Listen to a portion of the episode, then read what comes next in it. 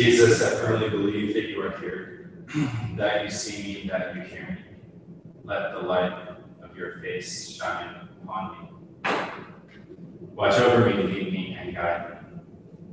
That with you, evermore I shall. I adore you with profound reverence. I ask your pardon for my sins and the grace to make this time of prayer fruitful. Mary, my mother, Saint Joseph, my father and Lord, my guardian angel, intercede for me.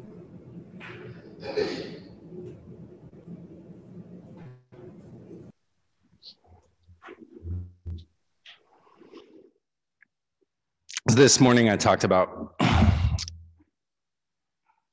the apostolic letter Novo Millennio Ineunte, which was John Paul II's reflection on the Jubilee year.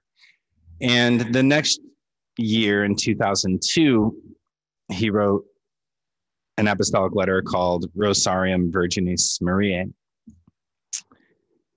And and we might remember that document because it's when the luminous mysteries of the rosary were introduced. But in the first part of it, he he continues in this theme of contemplating our Lord's face.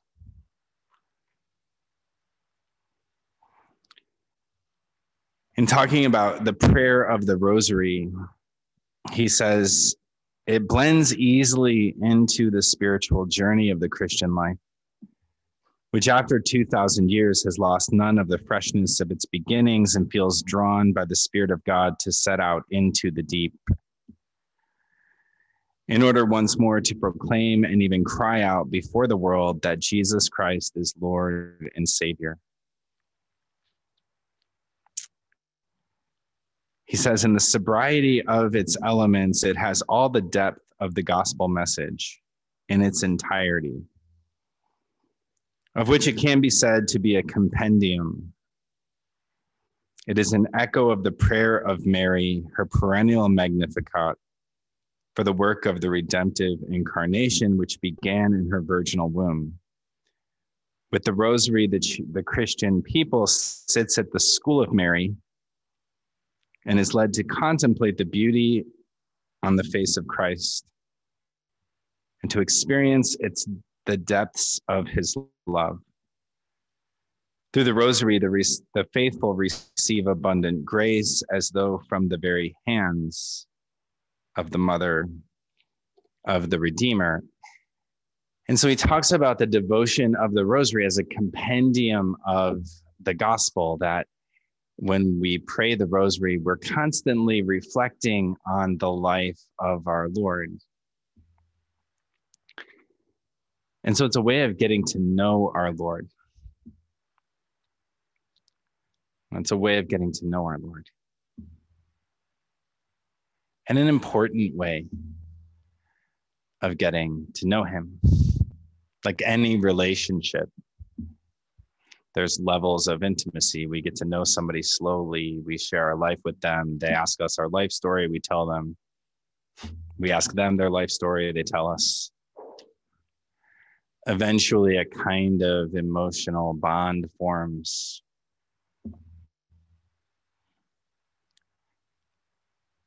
And sometimes that grows into something deeper.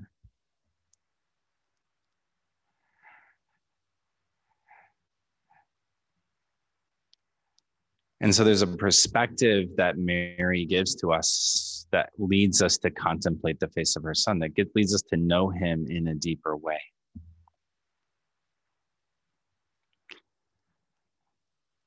You know and sometimes we have to go back to the beginning with our relationship with our lord because sometimes our relationship with our lord doesn't really seem like a relationship.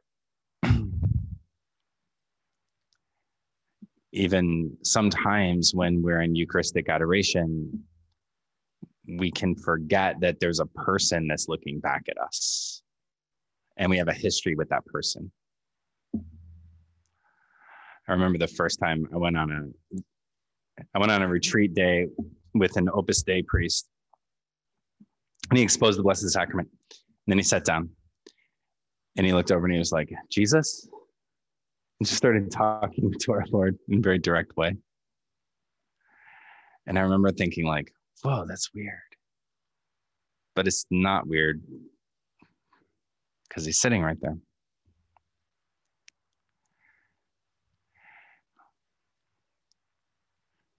And there's a history in our relationship. And the rosary is properly a contemplative prayer. John Paul II says, against the background of the words Ave Maria, the principal events of the life of Jesus Christ pass before the eyes of the soul. They take shape in the complete series of the joyful, sorrowful, and glorious mysteries, and they put us in living communion with Jesus through, we might say, the heart of his mother. At the same time, our heart can embrace in the decades of the rosary all the events that make up the lives of individuals, families, nations, the church, and all mankind. Our personal concerns and those of our neighbor, especially those who are closest to us, who are dearest to us. Thus, the simple prayer of the rosary marks the rhythm of human life. And so, too, as we reflect on the mysteries of the rosary, as we reflect on the life of our Lord, we're reflecting on our own life, too. And we might be reflecting on our own life with our Lord, which is something that's more personal than simply the way that sometimes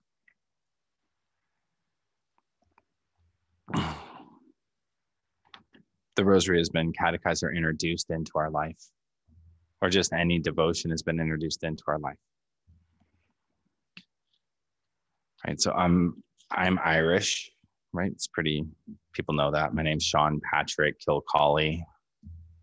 So I grew up learning to pray the Irish rosary.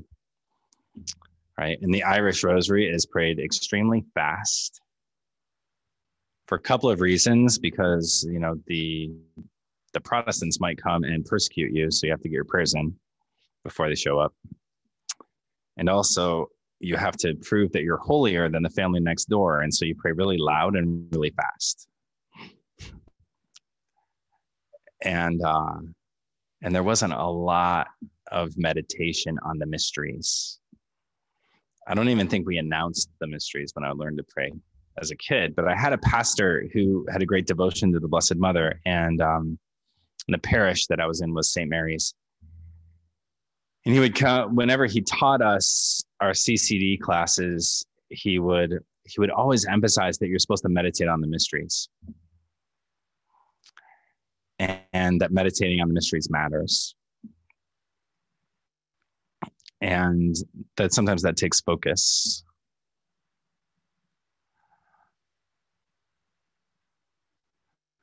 and they're mysteries for all occasions. You know, at times of deep loneliness or feeling misunderstood, praying over the agony in the garden is an opportunity to ask our Lord what was it like for him when he was lonely and misunderstood.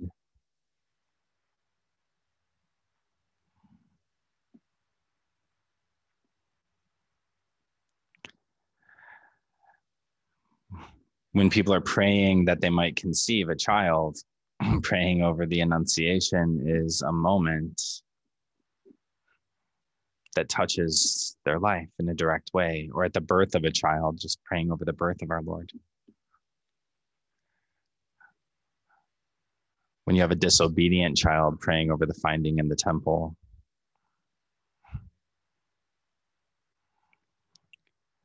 And we can we can find our life there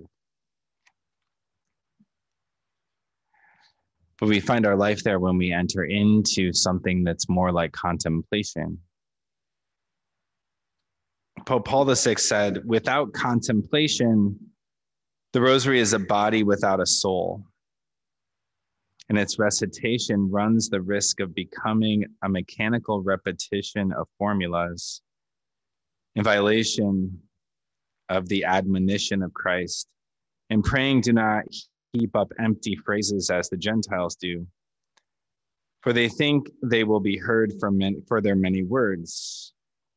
By its nature, the recitation of the rosary calls for a quiet rhythm and a lingering peace, helping the individual to meditate on the mysteries of the Lord's life as seen through the eyes of her who was closest to the Lord.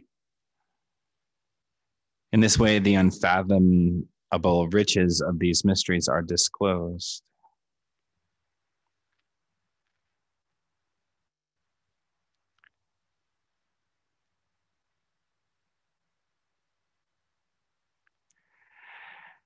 And as we're meditating on these mysteries, we're meditating on a person, we're meditating on Jesus.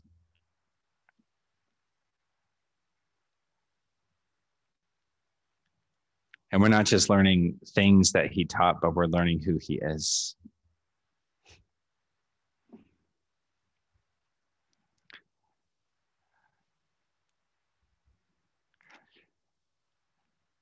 And sometimes people might struggle with doing Lectio Divina. Sometimes that's an assignment that I'll give is I'll say, just pick a gospel like Mark's gospel and just start reading through it and just pray through it from beginning to end. And um, maybe they get bogged down or something like that. And I guess as I reflect on my own life, it was in meditating on the mysteries of the rosary that I came to know the Lord the most. It's, it's kind of just easier but also there's this perspective that Mary brings from her own perspective and her own experience. And she allows us to look at how did she experience him? And that can hit on how we experience him.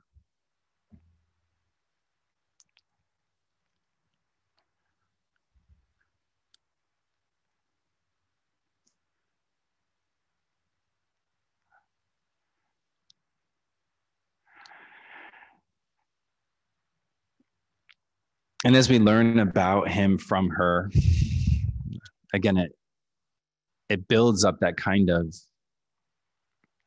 emotional intimacy or intimacy with our lord as we come to know him in a more profound way. And we have experiences of him that nurture our experience of him when we receive him in the eucharist and when we go to him in adoration like liturgical prayer, like the mass is the highest form of prayer and it's the place of deepest intimacy with our Lord. And I would say, just like in any relationship, that intimacy is only experienced to the degree that we're in, we have those other levels of intimacy with Him, to the degree to which we know Him.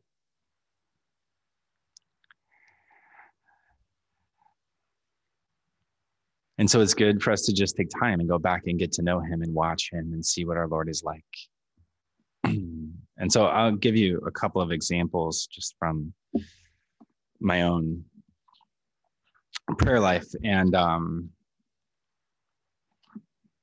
so we talked in the first homily, I talked about my prayer on retreat when I noticed that Jesus was noticing you know, and there's like the call of Andrew and the call of Nathaniel, and they notice that our Lord is noticing. And and my retreat this year was kind of rough. My car got broken into like Wednesday. So I never had that as a retreat distraction before, but I was burglarized and had to make a police report and call my insurance company and some other things were going on. And uh anyway, so I got to about Thursday and I was really tired and I just went into chapel and I sat down and I said, Jesus, what do you want to talk about?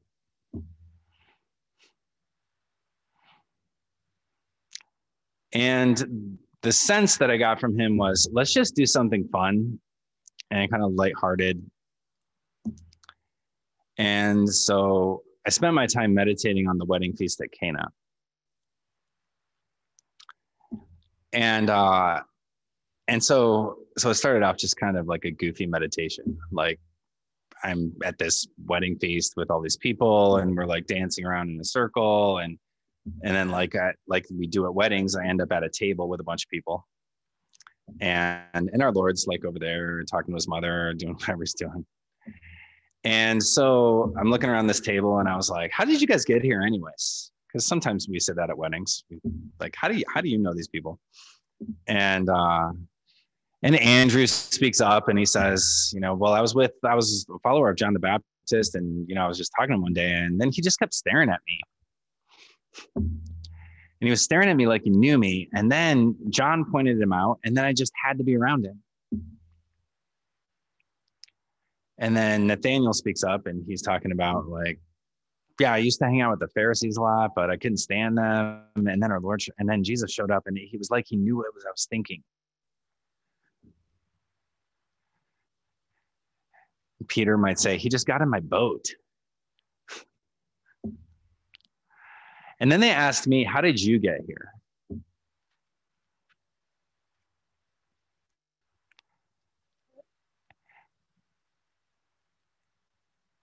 Yeah, he showed up when my mom died. And then when I was in high school, I, I didn't really have a lot of friends and and I didn't really have a community. And then he introduced me to this community. Then when I was in college, my parents got divorced and I was pretty angry at lots of people. And basically I like ran away from him and uh, I was just really angry for a long time. I was falling into all kinds of sins and and he was always kind of waiting for me. And then Andrew speaks up and he's like, Yeah, lots of John the Baptist followers had the same story.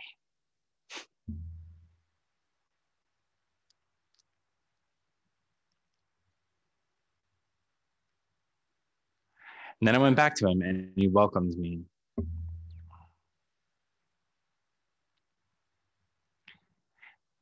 And it turned into this kind of beautiful moment of reflecting on like my relationship with him.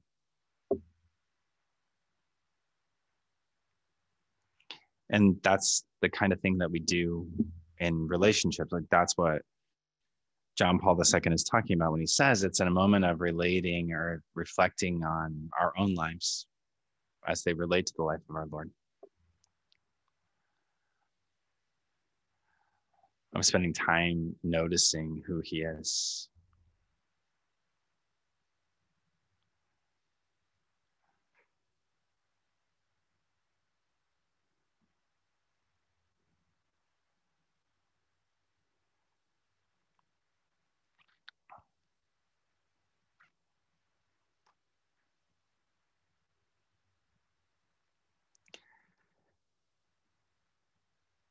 And so that's all the primer I'm really going to give for this afternoon's time for adoration.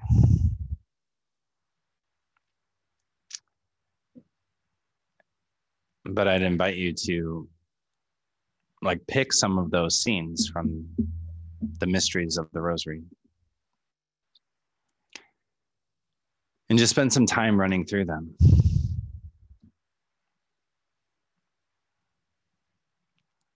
You might look at that scene and ask Mary specifically, like, what did you notice that day?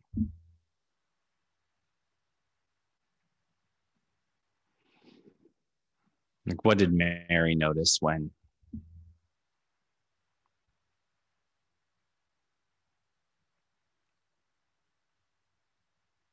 Our Lord gathered everybody for the Last Supper. Or what did Mary notice when?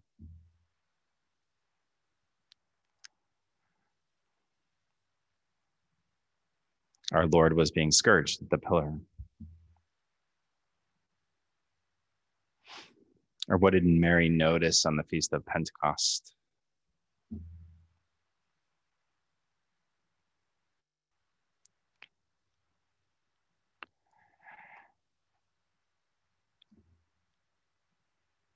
And then also to look at those scenes as if you're there and how do you experience them? How do you experience Jesus in them? And people always ask, like, Father, how do I know if it's me or God who's putting these ideas in my head? Well, that's like what spiritual direction appointments are for. But my general rule of thumb is that if there's anything that's contrary to the gospels, it's not God.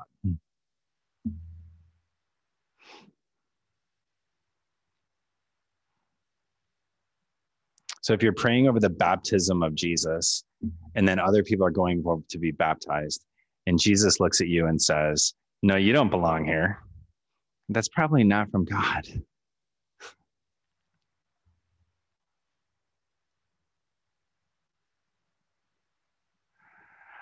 Or if you go to our Lord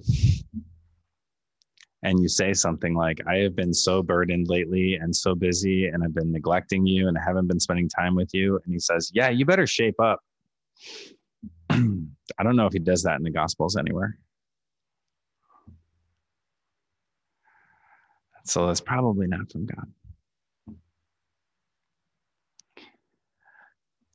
Which is why it's good to start from the perspective of what's laid out in Scripture,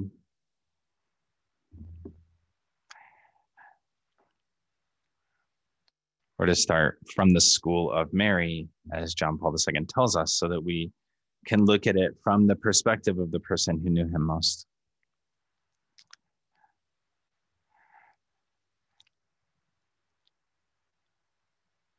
And just let yourself be with our Lord in an honest way and a free way.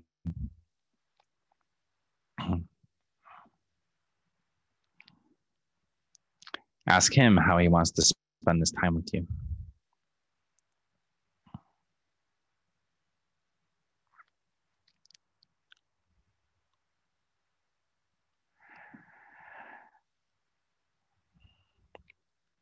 And we entrust this time and we entrust our hearts to Him. And Lord, we I just ask you that that you speak to each person on this retreat in a way that they can understand and that you speak to them the words that they need to hear from you.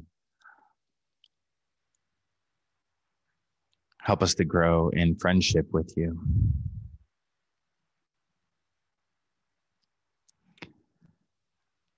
Help us to notice the way that you look at us.